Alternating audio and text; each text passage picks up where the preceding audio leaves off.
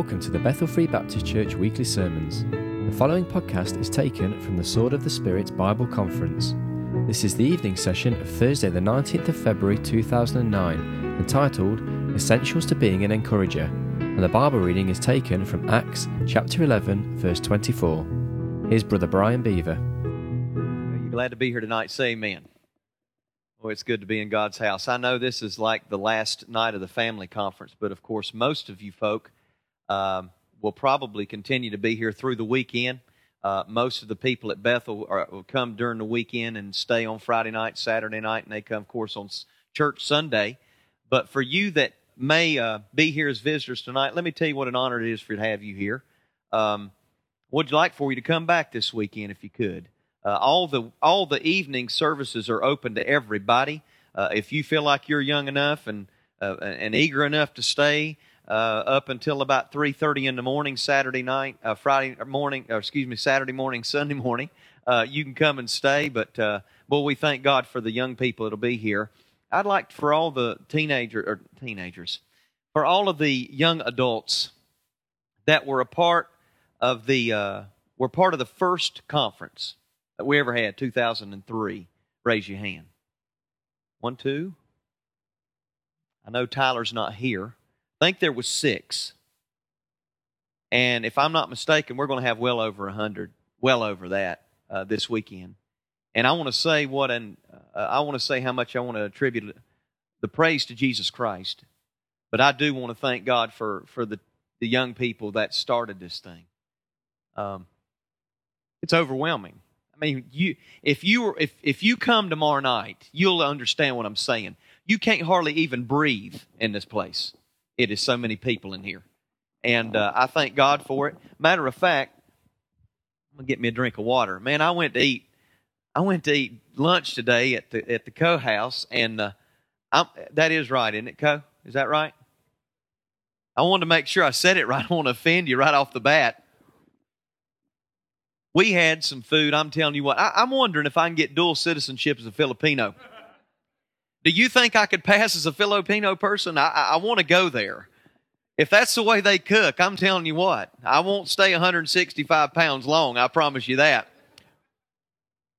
But I'm telling you, it was so gracious. But we had some, we had some meat, some pork, and and and and, some chicken. Son, I'm telling. I'm glad, Peter, we're gonna have chicken in heaven, brother. But I'm telling you that that chicken we had today was right on time, son. And uh, but I'm so thankful for them. I appreciate the opportunity to be here. Take your Bible and open. You know what? You know it's good to see you smile. I tell you what, uh, we all need to do that. You know the scripture says somewhere in Proverbs, I think it's around chapter 17, verse 22. It says, I think it says this, Andrew. It says, "A merry heart does good like a medicine." That's what it says. And you know, it's good to smile. It's good to laugh. You better laugh. You're going to probably laugh at yourself before the night's over with anyway. So, I want you to take your Bible and open to Acts chapter number 4 and verse 36. And then once you found your place there where our text is going to be, of course, you see Acts chapter number 11 and verse 24. But I want you to look at Acts chapter number 4, and I want you to look at verse 36 first. Acts chapter number 4. Of course, this is a book that's written uh, by the uh, the physician Luke, and he's he's letting us know some of the things that went on in the life of the uh, disciples and how God had His power upon these people. And uh, if you want a, a, just a generic outline, Panos, for the book of Acts, it's this: Jesus went up, the Holy Spirit came down, and the church went out. That's a pretty good outline if you want to know what the book of Acts is like. Jesus went up, the Holy Spirit came down, and the church went out. And folks, that's what we're to do. We're not to stay in here, and this ain't, listen, Bethel Free Baptist Church, Neil, is not a refrigerator. It's supposed to be an incubator, okay? A refrigerator is where you stay, you keep things refrigerated and preserved. No, God wants us to be an incubator and produce other babies, all right? There's nothing more uh, joyful than being in a birthing center at the hospital where there's new life being birthed every single day. I'll tell you one of the most morbid places you can be is in a birthing center where there's no babies being born because you're used to their activity going on. That's what a church ought to be. But I want you to look at Acts chapter number four. I want to take this message and, and go somewhere with it. Y'all bear with me just a minute. I'm trying to get this thing around my glasses so it don't bother me tonight. So pray for me. Uh, can y'all hear me? Okay, good. because you liable to hear me real good before the night's over with. I don't want you to be like a, I heard about a preacher and three of his deacons, pastor, that went on a, went on a safari in Africa.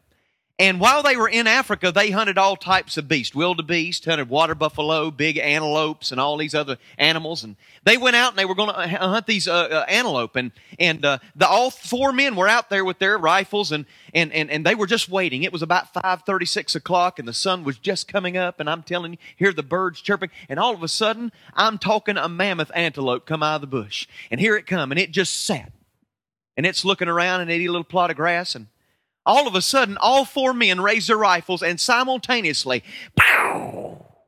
And that antelope took off and it fell about five yards after it took off. And the guide went out there. Now, all four of them shot at the same time. He went out there and came back and said, Which one of you is a pastor? And he said, How did you know I was a pastor? He said, Because your, right, your bullet went in one ear and out the other. now, listen. Don't let my message go in one ear and just out the other. I want you to listen tonight on purpose, okay? I want to talk to you tonight about essentials for being an encourager. Essentials for being an encourager. I want you to look at a man tonight. We're going to look at a case study through the book of Acts about a gentleman whose name is synonymous with the word encouragement. I want you to look at Acts chapter number 4, verse 36. It says, And Joseph, who by the apostles was surnamed Barnabas. Now, the Bible explains what Barnabas, the name means. It says, which being in, being interpreted, the son of consolation, a Levite, and of the country of Cyprus. Now look up at me. When, when this man was born, his parents gave him the name Joseph. But when this man became born again, the apostles and disciples gave him the name Barnabas, which means the son of consolation. It literally has a Greek connotation, and Brother Panos, you'll get a kick out of this. His name gets its derivative from the Greek word parakletos. We get an English word, uh, paraclete from it. If you don't know what that means, it means to, uh, to draw near and hug, basically, if you will. Do you know that's what the Holy Spirit is to us? He's our paraclete. That's what the word parakaleo means. It means to, it means to pull near and stand beside of. And I'm here to tell you folks that this man was synonymous with the word encouragement. Folks, everywhere he went, he encouraged people. Now, folks, can I submit to you tonight? I saw something my wife wrote on the refrigerator, not on the refrigerator, but she put a card on the refrigerator. It said this. Better not write on the fridge. My wife will get you. She wrote on an index card, and she usually does this for my kids because we homeschool, and she put on the index card and put it on the refrigerator. This is what it said. More people, listen to this, you ought to write this down. More people fail for lack of encouragement than any other reason. Can I say that again? More people fail for lack of encouragement than any other reason. Can I submit to you tonight that you need to be a spiritual spark plug that, listen, that gravitates people toward you? See, Barnabas, was a man whose name went with the word encouragement. Folks, we need to have people gravitate to us. See, you are to have a compelling nature, but you know what? There's something about Barnabas. He not only had a compelling nature, Panos, he had a convicting nature about him. Now, folks, I want, to, I want you to look over at our text in Acts chapter number 11, very quickly now. Acts chapter number 11, and I want you to look at verse number 19. Acts chapter number 11 and verse number 19. It says, Now they which were scattered abroad upon the persecution that arose about Stephen, you remember that story, right? Stephen was stoned. Matter of fact, Saul of Tarsus was a young man, held the coats of the ones who stoned Stephen to death. I believe that Paul never got comfort in his life and he never had a moments of peace in his life until the moment on that road to Damascus, Brother Peter. And I believe that was when he said, Lord, I give up. I'm done running. What do you have me to do? Folks, and I believe from the moment that he saw Stephen be stoned, he never slept a moment's peace. But folks, there was a man who came into Saul's life who, by the way, his name was changed to Paul. And do you know what? There was a man that came into his life we're going to look at in just a minute, but I don't want to go there yet. Let's look at the uh, 19 again. They which were scattered abroad upon the persecution that arose about Stephen traveled as far as Phoenicia or Phoenicia and Cyprus and Antioch, preaching the word to none but unto the Jews only. And some of them were of Cyprus and Cyrene, which when they came to Antioch, spake unto the Grecians, preaching the Lord Jesus. And Panos and Yanani said, Amen. You better be thankful. Amen. I'm glad. I'm glad they spoke to Gentiles and not just to Jews. But let me tell you something. Look at verse number 21. And the hand of the Lord was with them. And a great number believed and turned unto the Lord. Then tidings of these things came unto the ears of the church which was in Jerusalem. And they sent for Barnabas, that man whose name means encourager. They sent for Barnabas that he should go as far as Antioch, who when he came and had seen the grace of God was what? Let me tell you what the word glad means. Word glad means to celebrate with applause. He was glad. Why? When he saw people being born again, he went into that city and it says when he came, he had seen the grace of God, was glad, and he exhorted. Guess what a Greek word that is? Parakaleo. He exhorted, he encouraged them all that with purpose of heart they would cleave unto the Lord. Now look at our text. For he a good man and full of the Holy Ghost and of faith, and much people was added unto the Lord. I want to preach a message to you tonight entitled Essentials for Being an Encourager. I want you to notice something about this man named Barnabas. He was a honorable man. Look at our text. It says, for number one, he was what? A good man. He was an honorable man. And by the way, folks, being a good man, let me tell you something. There's nobody in here that's good. The Bible tells me that there's none righteous, no, not one. There is not a just person on the earth that doeth good and sinneth not. You want to know why? The Bible tells us that we're not good because if we, uh, we, listen, if we trust ourselves and our righteousness, why would we need Jesus Christ? See, we can't, listen, he made him to be sin for us who knew no sin, that we might be made the righteousness of God in him. Now, you know what I like? I like little words in the Bible because I'm just a simple preacher. Do you know the words in him are some of the smallest words in the Bible, but they're some of the most powerful? Folks, do you know that we, the, listen, the tabernacle which tells the Shekinah glory of God. The presence of God rested in the tabernacle, in that holy of holies. But do you know what my Bible says? That the glory of God is housed in earthen vessels now. Woo! We are the temple of the Holy Spirit of God. Oh, if that don't excite you, your wood is wet. You know what? Uh, I don't understand and folks, I'm telling you right now, I'm just, I'm, I'm, I'm hands of clay and feet of clay just like you are. Just because I'm a preacher and your pastor's a guy that preaches the Word of God doesn't make us somebody that ought to be put up on a pedestal because if we are, the, the only direction we got to go from there is down. Don't you lift me up. Don't you lift your preacher up. Let me tell you something. You pray for them. You lift their hands up. But let me tell you what you do. You lift up the name which is above every name, and that name is Jesus Christ. Listen, this man was honorable. He was a good man, but he wasn't good in and of himself. He knew that his righteousness was as filthy rags, and he had to trust the righteousness of God. And folks, that's what we got to do. He was an honorable man. Let me tell you something else about him. Look at it. It says he was a good man and what? Full of the what? You know what I like verses in the Bible that command us to do stuff? I do. Because you know what? I'm prone to wonder and I know it. And I need I need commanding. You know what the Bible says in Ephesians 5:18, Tim? It says, "And be not drunk with wine wherein is excess, but be filled with the Spirit." That is not a suggestion, it's a command. Do you know what this man was? He was a man who was not only honorable, Peter, but he was a man who was holy. Now, I'm not saying he was holier than thou, Steve. You know what this means? The word holy, 1 Peter chapter number 1, verse 16, says, As it is written, Be ye holy, for I am holy, saith the Lord.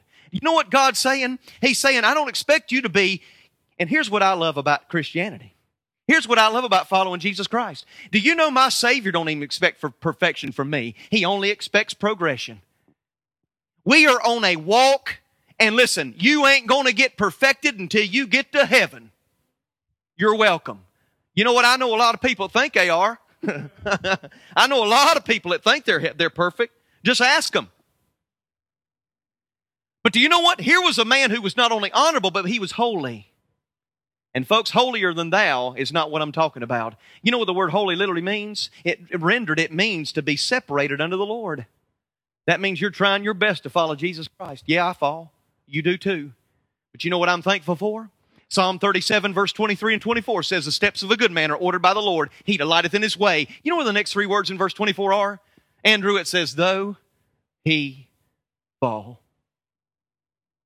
he shall not be utterly cast down, for the Lord upholdeth him with his hand. Aren't you glad you're in the hand of God tonight? If his eye is on the sparrow, I know he's watching me. Boy, that's special.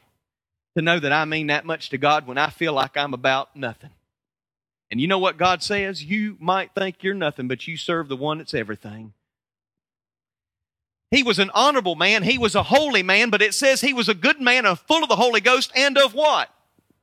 So not only was he an honorable man and a holy man, but Brother Coe, he was a hopeful man. Now I'm not talking about sitting around twiddling your thumbs saying, oh, I hope God's pleased with me. No, that wasn't hopeful. I'm talking about hopeful. When we talk about faith, listen, the Bible says in Mark chapter 1, have faith in God.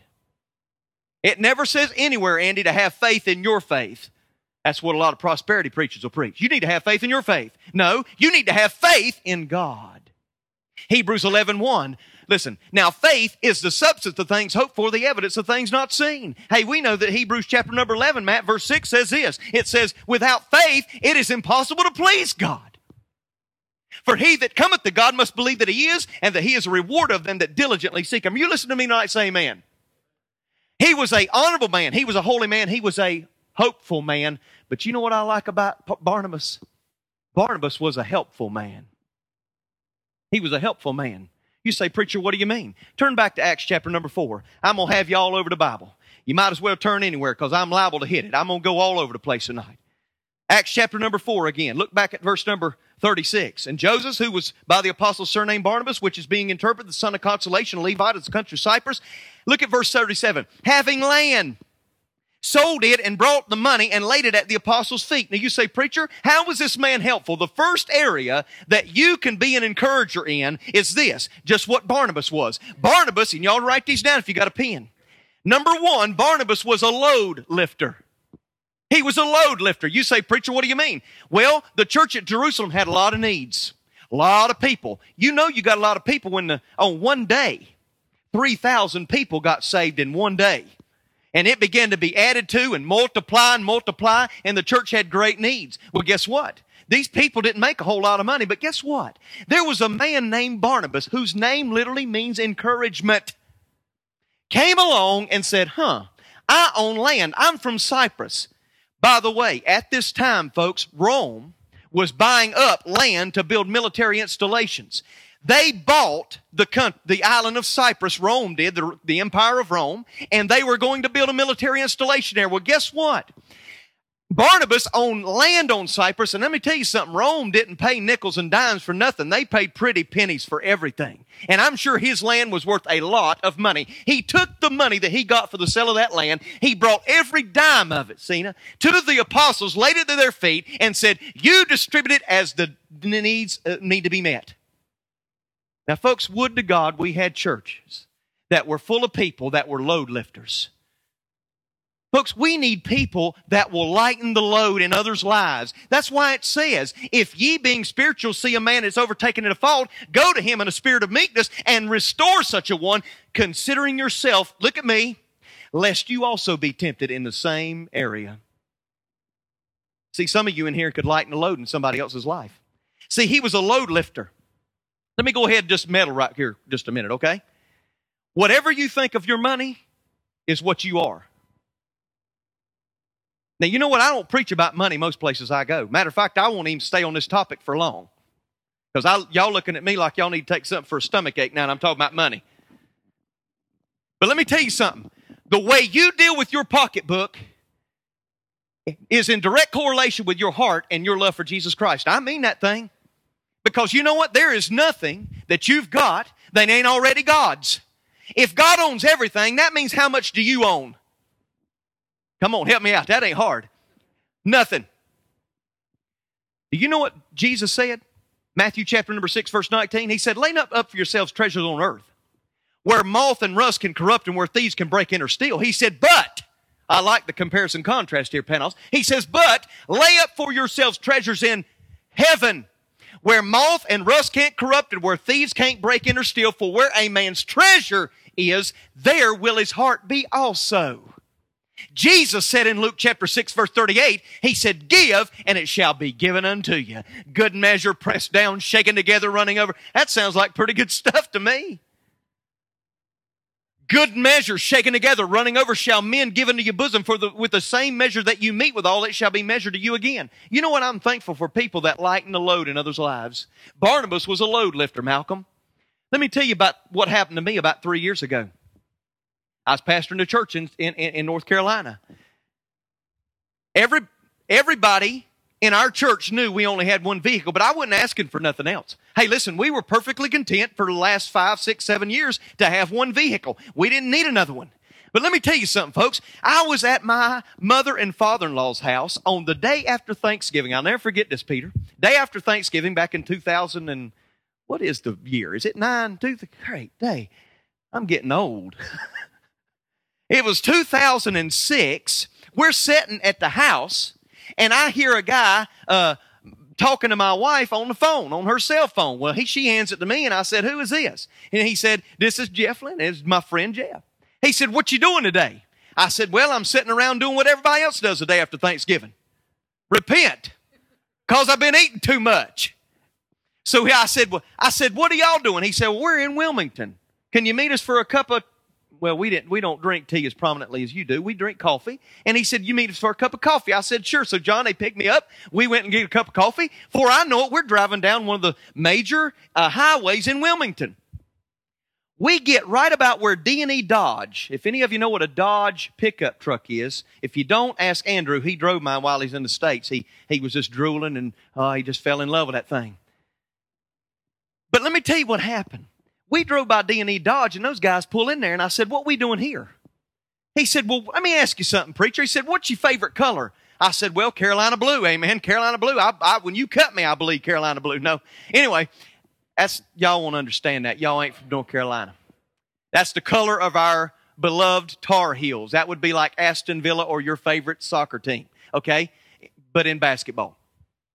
So I, I said, Carolina blue. He said, no, no, no, no, no. I'm talking about just a primary color. I said, well, I like silver. We started driving around that truck dealership. They pulled up to this truck and they said, do you like that color? I said, man, that's nice. Matter of fact, I said, I think it's too nice. My wife didn't realize. I took her out there to look at it. I went and picked out this little bitty truck. They, I said, I just like to have that little, and I'm not trying to be humble, okay? I'm just telling you, I was overwhelmed. They said, we want to buy you a truck. Folks, I never in my wildest dreams ever thought anybody do that. But let me tell you something. Three guys in my community, in my church, got together with a few other people in the church, and they bought us a truck and handed me the keys. Folks, I'm telling you, you don't, they didn't, they would never know until we get to heaven how that lightened the load in my life. If we ever went anywhere, I had to take the car, make sure the kids and the wife were taken care of if I was going to be gone all day working. Hey, folks, now I can just drive and drive and drive. I'll run out of gas and put some more in and drive and drive and drive again. Man, it lightened the load in our life. Listen to me. Right before we came, I don't know if y'all know. It may. I, I don't know if it's this way here in England, but it is in America. Uh, tires are expensive. are they here? They really proud of their tires. These tire companies are really proud of them. Well, a set of tires is rather expensive. I'm not saying rather expensive, very expensive. Folks, we had a guy come up to us and look me in the eye, and he had no idea the need we had. We needed new tires. I need new shocks on my wife's truck. We'd go and drive all the way to New York to fly here. And I said, man, I feel like it'd be a danger if we got in our truck and we didn't have these proper shocks and top, proper tires. This guy comes to me on a Sunday morning. He hugs me. Now, I'm going to tell you, this guy's great big guy. Great big. His shadow weighs 60 pounds. I mean, this dude's big. He come around me and he put his arm around me and he said, hey, Brother Brian. I said, yes, sir. He said, uh, he said, you know I love you. I said, I sure hope you do. He said, I want to ask you a question. He said, What do you what does your ministry need? What you need? Well, you know what, folks, I'm going to be honest with you. I w- I wasn't trying to, to be humble, but I said nothing when I knew good and well we needed tires on our car. He looked at me and he said, Oh, come on now. He said, You're not telling me the truth. He said, Don't lie in church. We were sitting right in the foyer of the church. I said, Well, brother, be honest with you. I said, We're driving to, we're driving to New York to fly to England. And I said, I'm really concerned about my wife's truck. It's got a lot of play in the front, and I think it's the shocks, and uh, we really need some shocks. He said, I'll do better than that. He said, Why don't you just go down there and he said, I've got a place we do business with. He's got a trucking line. He drives articulated lorries. Y'all like that? I did good, didn't I? You can tell I've been in England a while. There ain't no, listen, you don't get nobody in North Carolina calling an articulated lorry. It's a truck. All right? But anyway, they drive these big, big lorries. And they got a, they got a business they do, and they go through tires like butter, okay?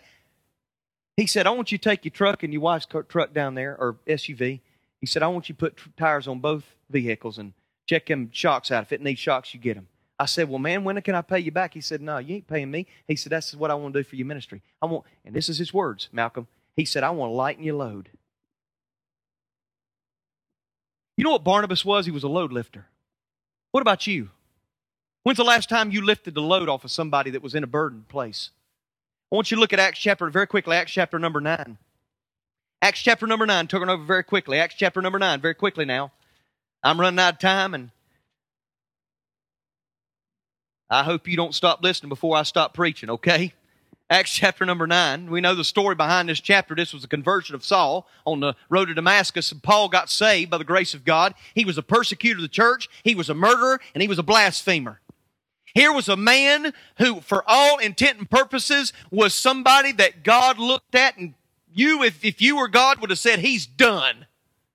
But God said, I'm looking at a man I can use. And Paul got gloriously saved on the road to Damascus. But I want you to look over at verse number 26. And when Saul was come, after he got saved, he wanted to go back to Jerusalem, wanted to give his testimony of how God gloriously uh, brought him out of darkness and put him in marvelous light. And he said, I want to give him a testimony. And it said, and when Saul was come to Jerusalem, he essayed to join himself to the disciples, but they were all afraid of him and believed not that he was a disciple. And look at verse 27. But who? Barnabas the son of consolation, the encourager, took him, brought him to the uh, apostles, and declared, they declared unto the, he declared unto them how he, Paul, had seen the Lord in the way, and that he had spoken to him, and how he had preached boldly at Damascus in the name of Jesus. Now look up at me. The first thing that Barnabas was and you can be is a load lifter. But the second thing that Barnabas was that you can be is a friend finder. You can be a load lifter, but you can be a friend finder. Here was a man who he went before the, he wanted to go before the churches in Jerusalem and give his testimony. And let me tell you something, folks. These people, they weren't going to accept him. Matter of fact, they said, we don't trust him. You know what Barnabas said? God transformed him. They said, hands off. But you know what Barnabas said? Arms around. And he hugged him and brought him in. He made a friend out of him. And guess what? You know what? I bet you, if it wasn't for Barnabas, Paul would have never had one place to ever preach. But guess what? You hold a Bible that he wrote 13 books of. Did Barnabas write a book in the Bible? Don't think he did. But I'll tell you what, when he gets to heaven and we get there and we stand and receive crowns, I bet you Barnabas is going to be there and we're going to watch him be crowned with an eternal weight of glory because he was an encourager. More people fail for lack of encouragement than any other reason. Listen, he was a load lifter, he was a friend finder. Folks, you know what? I want to say this that Proverbs 18:21 says death and life are in the power of the tongue. Did you hear me? Everybody hear me? Death and life are in the power of the tongue. Do you know what? There were people that were railing against Paul and saying he's not worthy to be a disciple, but Barnabas took a chance on him and made a friend out of him. And you know what? You better thank God because Paul not only preached to the synagogues, but then went out and he reached to Gentiles. His burden was that Israel might be saved, but his calling was to us.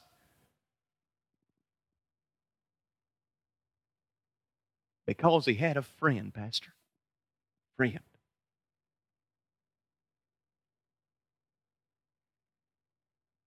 I can't even begin to tell you how indebted and eternally grateful I am for somebody seven years ago taking a chance and being my friend when they did not know me or my wife. I will never be able to repay the friendship of your pastor and his wife and his family for being a friend finder who's saying, you know what? You've got tickets to come over here. I know things have kind of fallen apart and things have gone all topsy turvy, but you just come on to England. We'll take care of it. I'll never be able to repay you. Because, listen, folks, we have a job as a Christian to be a Barnabas, to be somebody that goes up and just don't shake hands, but shake it, pull the person towards you, and hug them and say, You know what? I thank God for you. Hey, listen, Paul was a load lifter, he was a friend finder. But I want you to turn to Acts chapter number 11. Acts, I ain't lost y'all yet, have I?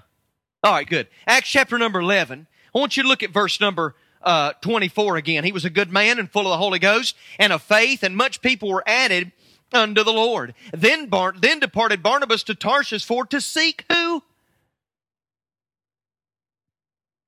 And when he had found him, he brought him into Antioch, and, he, and it came to pass that a whole year they assembled themselves with the church and taught much people, and the disciples were called what? Christians first at Antioch. Do you know if it wouldn't have been for a man by the name of Barnabas, we probably wouldn't even have had the name Christian. By the way, that term was not a term of endearment in those days. When they said Christian, buddy, you, it separated the wheat and the tares. It was a term of condemnation, of scrutiny. You know what? A lot of people said, well, I, I don't know if I want to be a Baptist anymore, but because you know, I'm telling it gets too tough to be a Baptist. You know what? It was tough being a Christian in those days, but it didn't stop from being one. I'm here to tell you, folks, don't leave church because you get a little hangnail, have a little bad experience. Hang in there. Hang in there. If you got offended, take a number, get in line with all of us. Amen? Hello? Get in line with the rest of us. Don't worry about it. It'll be okay. Jesus was offended for our sake, yet he, as a lamb before the shears was dumb, opened not his mouth. Hey, listen, folks. Barnabas wasn't just a load lifter and a friend finder, he was a bridge builder. You know what I see in this passage, Pastor? Barnabas went and got Paul from Tarsus, brought him to Antioch, and do you know what? Here was a man who was sent there to be in the ministry. He goes and gets Paul, brings him there. He gives him the opportunity, and basically Paul uh, teaches the people for a span of a year. And do you know what I don't see? I don't see Barnabas getting mad because somebody else got prominence and was put in a position to lead, and he wasn't. Uh oh. uh oh. Some of you saying, I hope he moves real quick through this one. Can I ask you a question? When he came into the city and saw people being saved, it says he was glad and he exhorted all of them. Can I ask you a question? When's the last time you rejoiced with those that had more success than you? Or do you get mad and have resentment and because see if you if you do you're in competition not in cooperation. You know what God listen God didn't call us into the Christian into the Christian faith to be in competition. I'm not in competition with your pastor. Your pastor's not in competition with Glenn Pizer. Glenn Pizer's not in competition with Pastor XYZ and Joe Smuckatelli down the road. We are all in this battle together, and there's no inferiors, no superiors in the work of Jesus Christ. Everybody is equal at the foot of the cross. When's the last time you wept with those that weep? When's the last time you saw a dear sister or dear brother sitting in the pew and after the service is over with, they're sitting there weeping and you might not know what's going on. You don't need to to be a Barnabas. All you got to do is go up beside them, Brother Panos, put your arm around them say, I just want you to know I don't need to know anything, but I'm praying for you. Folks, can I tell you something? Right here, less than a week ago, Jesus came down in this room, right here and it wasn't because of any preaching that I'd done. It was because some young people from seven years ago got on their face Sunday night and begged God to do something this week. I listened to the groaning and wailing, and I'm telling you what, Jesus showed up, didn't he, Panos? He was in this place. When's the last time you wasn't in it for competition, but you just said, Lord, I want you to move me out of the way, and I want Jesus to be seen. I thank God for some young people that'll weep when others weep. and laugh when others laugh. Boy, we've had a time now. You don't know the half of what's going on some nights in this place. But you know what, folks? When we do that, we're building bridges. Don't burn them, build them. Listen, Paul, I got to go quickly. I only got about eight minutes left. Paul was a load lifter. He was a friend finder. He was a bridge builder, Peter. But fourthly, I want you to look at Acts chapter 13 very quickly. Move quickly now, Acts chapter 13, and look over at verse number 1. He was not only a load lifter, a friend finder, a bridge builder, but number four, he was a disciple developer. He was a disciple developer. You say, preacher, what do you mean? Look at verse number one. Now there were in the church that was at Antioch certain prophets and teachers as Barnabas. Hello? And look down at verse number two. And as they ministered to the Lord and fasted, the Holy Ghost said, Separate me who? Barnabas and Saul for the work whereunto I've called them. Now, I want you to let your eyes fall over to verse 43. Now, when the congregation was broken up, many of the Jews and religious proselytes followed who? Now, read that again for me. Who did they follow?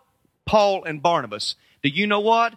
After this point, you will not hear their names mentioned like this Barnabas and Paul. It's Paul and Barnabas. You know what that tells me?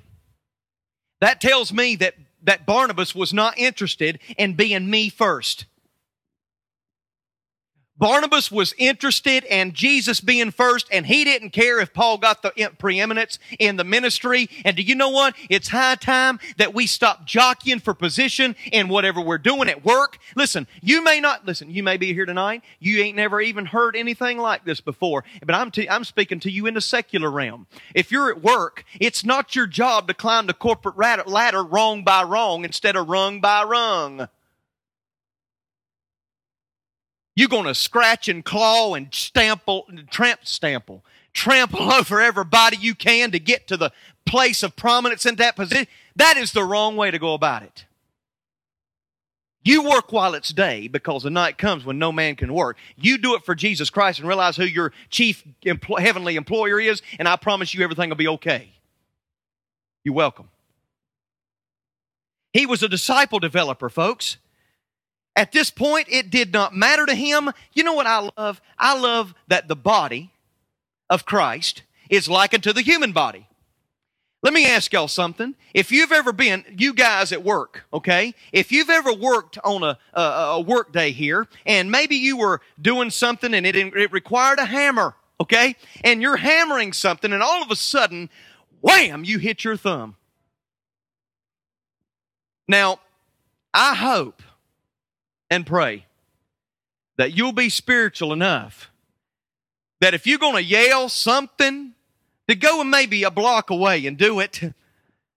But you know what? Here's what you ought to do. When you hit your thumb, I guarantee you there ain't a person in here and they ever did this. They hit their thumb, throw the hammer down, and go, I can't believe you, a stupid thumb, you got in the way, and start hitting it more. But you know what? Here's the problem. We do that a lot in God's work. You get somebody that's hurt and downtrodden and they're, they're, they're, they're, they're, they're scraped up and they need help. What we do is we kick them down farther. You know why you don't do that? Is because that thumb is a member of your body and it hurts. And guess what happens? When it hurts, it makes the rest of the body hurt. You might not think it, but I'm telling you this, I ain't never seen somebody slapping the fire out of their thumb after they hit it with a hammer. No, they usually bring it to themselves and go, or they go, oh, because you're trying to comfort the part that's hurt. You know what Barnabas did? Barnabas comforted the ones that were hurting. Barnabas was a load lifter. He was a friend finder. He was a bridge builder, but he was a disciple developer. He didn't care if his name was ever mentioned at a preacher's fellowship. He didn't care if he ever got called to pray at the disciples' uh, symposium. He didn't care about that, Steve. All he wanted was Jesus Christ to be lifted up. And he was a disciple developer. I'm almost done, all right? I'm only going to lie one time. I already said I'm about, about done. I'm, gonna be, I'm almost done, okay? I want you to turn over to Acts chapter number 15. Acts 15, I want you to look very quickly at verse 1. A certain man which came down from Judea taught the brethren and said, Except you be circumcised after the manner of Moses, you cannot be saved. In other words, there were some men from Judea that were coming about and they were saying, you know what? Uh, if you want to be converted, there's a little operation you're going to have to take part in. Folks, that's nowhere in Scripture. When therefore Paul and Barnabas, there it is. It never did say Barnabas and Paul, it said Paul and who? Barnabas had some small dissension and disputation with them, they determined that Paul and Barnabas and certain of them should go up to Jerusalem under the apostles and elders about this question. Well, they dispute with these men that, you know what? You come to Christ. If you are born again, you are, uh, uh you're spiritually circumcised and you are in Christ Jesus. You know what? Listen, folks, you can't, not by works of righteousness which we have done, but according to his mercy has he saved us by the washing of regeneration and the renewing of the Holy Ghost.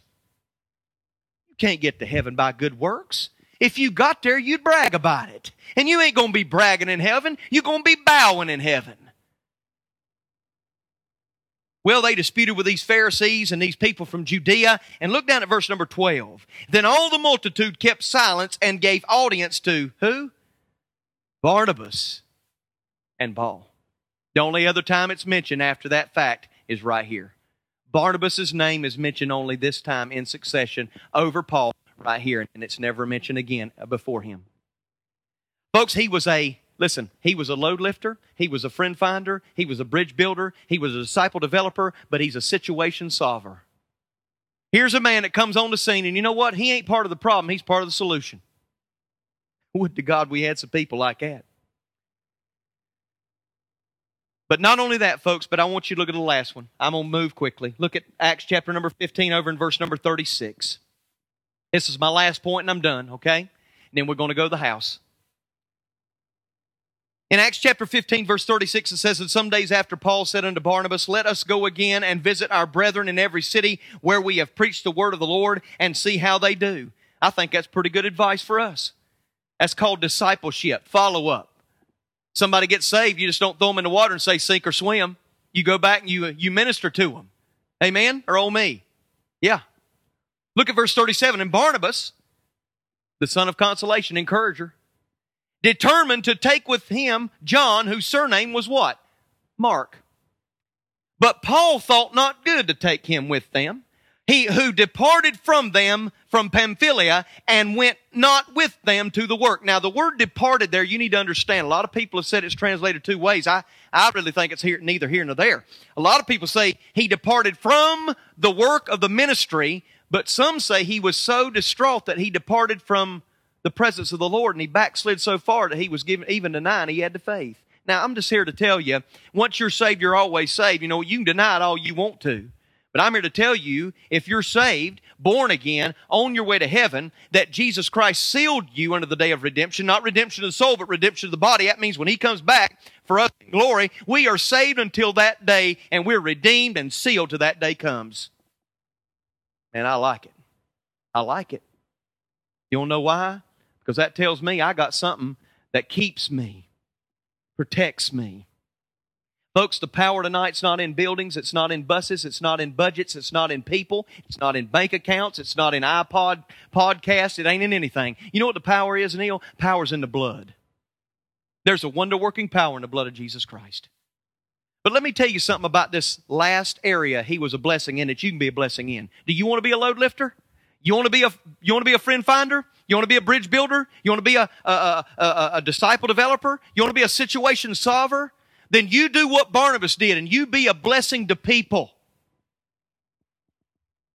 But here's what happened in this story. Now, I'm going to go somewhere, so just hold on just a second. Look at verse number 39. It said the contention was so sharp between them, who? Barnabas and Paul, that they departed asunder one from another. And so Barnabas took who? Mark, and sailed unto Cyprus. And Paul chose Silas and departed, being recommended by the brethren under the grace of, of God. And he went through Syria under uh, Cilicia, confirming the churches. Now look up at me. Here's what's going on, folks. John Mark had departed from the ministry and basically, for all intent and purposes, kind of quit. And Paul said, I ain't taking a quitter with me. I ain't taking no loser with me. And Barnabas said, he ain't a loser, he's a learner. And I'm going to give him a shot. And so Barnabas went and got Mark and took him for the ministry. And Paul said, I'm going a different direction. I'm going to get Silas. I'm going another direction. Now you say who was right and who was wrong. Don't matter. It don't matter. You say why not? Because I'm getting ready to tell you, like Paul Harvey said, the rest of the story. Okay? Here's what happens. Barnabas was not only a load lifter, a bridge builder, a friend finder, a disciple developer, a, a, a situation solver, but the sixth area he was a, an encourager in was he was a failure fixer. Can I ask anybody in this room a question tonight? You ever felt like you failed God? You ever felt like, you know what, I've just done something and I'm telling you, God's got to be so displeased with me? You know what I'm thankful for is verses in the Bible like Jonah chapter 3, verse 1. It says, And the word of the Lord came to Jonah the second time. The word of the Lord came to Jonah the second time. That means, folks, that God in heaven is a God of second and third and fourth and fifth and eighth and ninth and 100 chances. Don't you like the story about the potter and the clay? And Jeremiah goes down to the potter's house and he sees the potter working a work on the wheel brine. And the potter is working that work.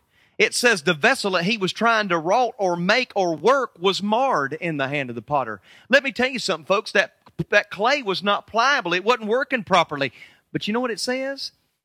It doesn't say that the potter throws the clay away. No. It said he made it again another vessel that was pleasing to him. You know what? Mark was somebody that quit the ministry for all intent and purposes. And guess what? Barnabas said, I'm going to be a failure fixer. You say, well, preacher, how do you know he succeeded? Well, turn to 2 Timothy chapter number 4, and we'll show you something very quickly. 2 Timothy chapter number 4, look at verse number 8. 2 Timothy, very quickly, chapter number 4, I'm almost done. 2 Timothy chapter number 4. 2 Timothy chapter number 4, look at verse 8. Forth there's laid up for me a crown of righteousness, which the Lord the righteous judge will give me at that day, not to me only, but unto all them also that love is appearing. Do thy diligence, Timothy, to come shortly unto me, for Demas hath forsaken me, having loved this present world, and is departed unto Seth, uh, Thessaloniki. You're welcome, Panos. And all those other places. And, and, and it gets down to number 11, verse 11, and it says, Only Luke is with me and I want you to notice what it says. Now, Paul is in a prison getting ready to be beheaded. We talked about that the other night. But now, Paul was the one that separated himself from Mark. He said, Mark's not profitable. Mark's a loser. Barnabas said he ain't a loser, he's a learner. And guess what? Here is Paul talking to his preacher boy Timothy, and he says, Timothy, when you come to visit me in prison, he says, only Luke's with me. And he said, when you come to visit me, Timothy, he said, take Mark and bring him with thee, for he is profitable to me for the ministry. Now, wait a minute.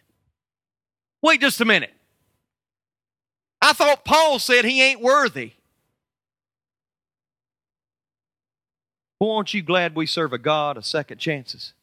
You know what you need to do as a Christian? If you want to be a Barnabas, give people a second chance. Give people a second chance. Don't just slam the door in their face. You want to be an encourager.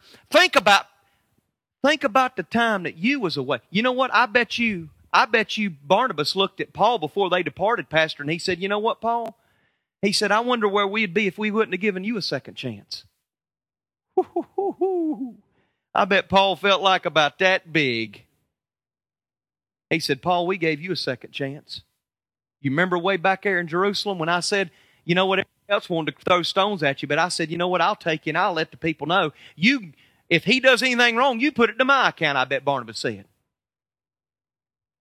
Give people the benefit of the doubt, folks. Give them a second chance.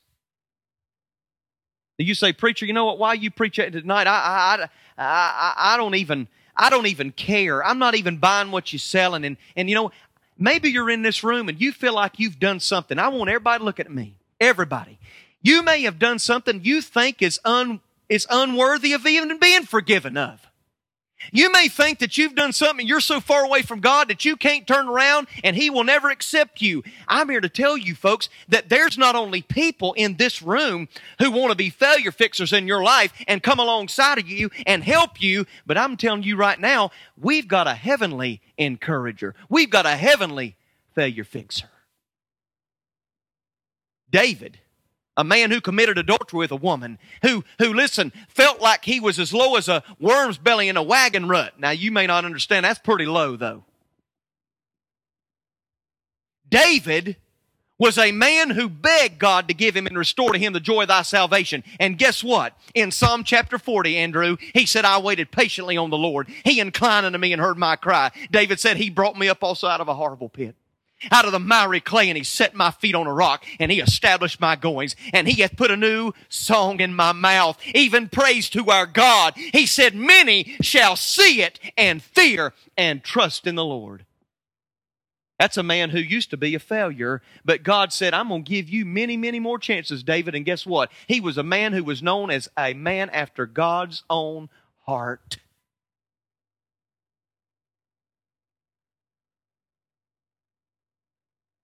You can close your Bibles. I'm done. I met a man named Jim in Statesville years and years and years ago. At the time that I met him the first time, Panos, I, I wasn't even saved. He knew my daddy. But I knew there was something different about Jim. Well, after I got saved and I began to preach in the area where I was raised, I went back to a church and lo and behold, I'm getting ready to get up in the pulpit and I see Jim sitting over on the right side with his precious wife. After the service, Jim come up to me and he said, You don't know how many times I was praying for you. Well, shortly after that, my uh, my daddy passed away and my mom was left in Statesville. We traveling all over the place. My mom's left in Statesville as a widow. She needs help. I can't be there all the time. There was a, we had a terrible, terrible ice storm one winter back in, I think it was 2003. A tree fell over Okay? Tree fell over. My mom's a widow. Tree fell over, had need to be cut up. I couldn't get there to do it. One day my mom called me and said, You're not gonna believe this. Jim, 74 years old, out there with a chainsaw cutting that tree up, and he came to my mom and said, If there's anything you ever need, you come to me. Every time I'd preach at the church where he went, he'd come up, and I like these. I'm gonna I praise God for it. He'd come up to me and he'd give me what I call a Holy Ghost handshake. Amen. It had something in it, it's what I'm saying. And I'd go, Lord, you're so good. Man, that guy, he didn't have to do that. But he'd put a piece of money in his hand and he'd, he'd clasp it to mine and he'd hug me and he'd say, I want to be a blessing to your ministry.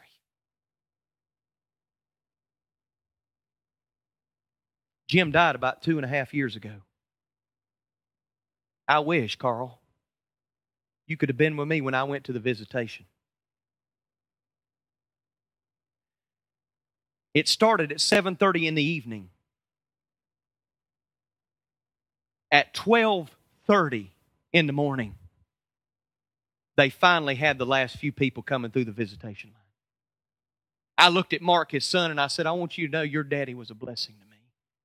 Your dad was an encouragement to me. He said, My daddy, all he wanted to do was let people see Jesus and not him. And that's all he ever said. Folks, I want to ask you a question tonight. Are you a ble- I wonder what's going to happen when you take your last breath and people stand and walk by your casket. I wonder what they're going to be able to say. Was that person a load lifter? Man, that guy was a friend finder. Man, he was a bridge builder. He was a he was a disciple developer. Man, he was he was a situation solver, but more than that, he was a failure fixer. You know what? A guy went to the doctor one day. And he looked at doctor and he said, Doctor, I got a problem with my eyes. And the doctor said, Your problem ain't your eyes, it's your heart. And he said, What kind of doctor are you? And he said, My name's Dr. Law. He said, Dr. Law? He said, Well, I'm telling you, I got a problem with my eyes.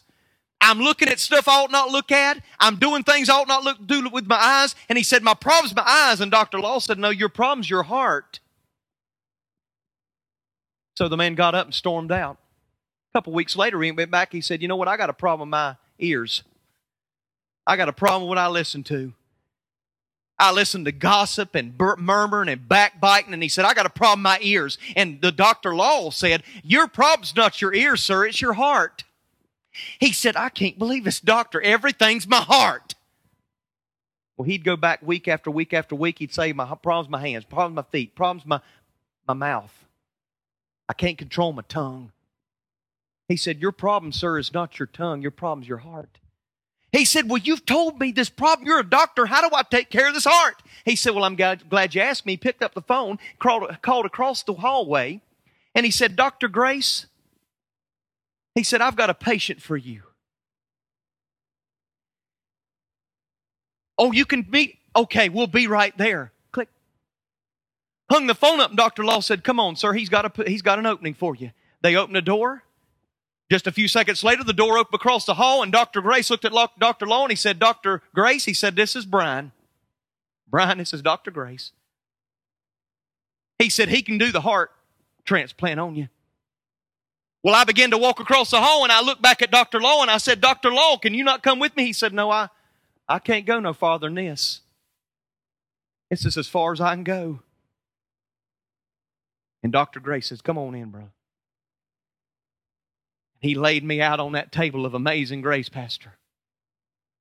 And he took the scalpel of compassion. And he replaced my old dark, d- dingy heart and he replaced it with a new one. And when I got up, I went, Man, it feels better. And I said, Well, what kind of regiment do I need to do to maintain this? And he said, Deep knee bends. He said it'd be good if you'd get on your knees and pray once in a while. I'm here to tell you that most of you in here, your problem ain't your eyes, your problem ain't your ears, your problem ain't your tongue, your problem's your heart. And you need Dr. Grace to come and make a heart transplant. You know what, Tim, I used to preach? I used to preach that on the third day, Jesus kicked the the end of that old tomb out and he walked out and I'm telling you it sounds like good preaching but it ain't biblical. You know what happened on the third day that Jesus come out of that grave? It said the stone was rolled away. You know why it was rolled away, Pentecost? Not for Jesus to get out. It was for the disciples to get in. You know what? Some of you in here, your old heart's got a stone across it, and all you need to do is let that stone roll away from that old crusty, dark heart. And you know what? Jesus says, Behold, I stand and knock. Where are you at tonight? Let me tell you about our heavenly failure fixer. I don't care what you've done. I don't care what sin you think you've committed that God can't forgive you for. We've got a failure fixer, a heavenly benefactor. We've got one that's a burden bearer in heaven that said, Come, like he said last night, come unto me, all ye that labor and are heavy laden, I'll give you rest. Do you need fixing tonight? Well, Dr. Law ain't going to do it, but Dr. Grace can. I would love to tell you what I think of Jesus. Since I found in him a friend so strong and true, I would tell you how he changed my life completely. He did something that no other friend could do. Every day he comes to me with full assurance. More and more I understand his words of love. But I'll never know just why he came to save me. Till some blessed day I see his face above. No one ever cared for me like Jesus. There's no other friend so kind as he. No one else can take the sin and darkness from me. Oh, how much he cares for me. Every head bowed and every eye closed. Nobody looking around, please. Heads are bowed and eyes closed. I want to ask you a question tonight. Nobody looking around, please. You know, my heart tonight is so is so full but yet so burdened. I want to ask a question tonight. If you're in this room and there's not an ounce of doubt in your mind that you're born again, you're saved, you're on your way to heaven, could you raise your hand right now? Once you put it up, you can put it down. Can I ask you a question? If you're in this room tonight, you're here by not coincidence or accidents, but by providence. You're here on divine appointment. And I want to ask you a question tonight, Judgment Day, honest. I ask it for two reasons. Number one, that you be honest before God because guess what? He already knows the answer to this question. Number two is that this preacher knows how to pray for you as intelligently as I can. I want to ask you a question tonight. If you're in this room and you'd say, Preacher, I really don't know if I'd go to heaven, but I want to. And I'm really concerned about my eternal destiny, and I want you to pray for me. I wonder if you'd let me pray for you. I want to get, I have the privilege of praying for you. And you just raise your hand up and then slip it right back down. You'd say, Preacher, will you pray for me? I'm not sure I'm born again, but I want to be, and I want you to pray for me. Is there anybody be willing to let me pray for you? Anybody like that? God bless you. Anybody else? I would like to pray for you. Anybody? I'm not asking this so I can entice your emotions. I'm, I'm offering you today Jesus. He's extending his arms wide open and he wants to save you. He wants to be the failure fixer in your life. If you're in this room, you'd say, Preacher, will you pray for me? I'm not sure I'd go to heaven, but I want to. I want you to pray for me. Anybody else? Anybody else? There was one that raised their hand. Anybody else would like me to pray for? I won't. I, I'm going to. Anybody? All right, before we pray, heads are bowed and eyes are closed. Nobody looking around, please. Can I ask you to do me a favor? If you, if you will, if you raised your hand and you meant that, would you just look at me? Nobody's looking, I promise. Did you mean that? If you meant it, I promise you, I can't save you. But I promise you, if you'll believe what Jesus said, he wasn't just a prophet, he wasn't just a preacher or a good man that walked in Galilee. He was the God of heaven, come down to us in flesh. He lived 33 and one half years on this earth, and he died on an old rugged cross that you could have eternal life. He died in your place. And tonight, if you're not sure you're going to go to heaven, Jesus said, I'm the way, the truth, and the life. No man comes unto the Father but by me. And if you do this tonight, if you'll just say, Jesus, I'm sorry. I want to go to heaven, and I know you're the way to get there. And I want to trust you and not my good works. I want to trust you and not a church membership. I want to trust you and not being a good moral person. I promise you, Jesus will save you right where you're sitting. If you're here tonight, you want to be a better Barnabas. If you're a Christian here and there's some things that's lacking in your life, I ask you to get that taken care of tonight. Could we stand with heads bowed and eyes closed? Nobody looking around, please. Standing right now, heads bowed and eyes closed. Standing to our feet, please. The invitation is this if you need to come, you come. Don't you delay, don't you wait. If you've got a need, if something you want to lay at the at the foot of the cross where the ground's level, you do that. If you want to trust Christ tonight, we'll be here for at least another hour and a half. You can come to my, myself, the pastor, one of the deacons. You can come to one of these dear men that are lay preachers, and I tell you, we'll take a Bible and show you that what we're trying to tell you is not our words, but the, the words of Almighty God. He said, Whosoever shall call upon the name of the Lord shall be saved. Let me tell you something, folks. Being saved is not a Baptist term, it's a Bible term. And you need to be born again. See, you were birthed once, but you need to be born again from above. Father, in Jesus' name, I love you tonight. For those that raise their hands and need help, Lord, for those that raise their hand, they like to be gloriously saved or go to heaven. God, I pray that you give them the boldness to come and maybe talk to one of us.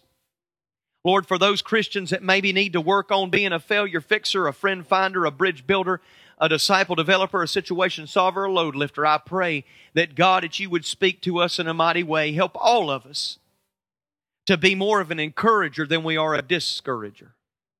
And we'll thank you and praise you for what you do in our midst tonight. In Jesus' name. Amen.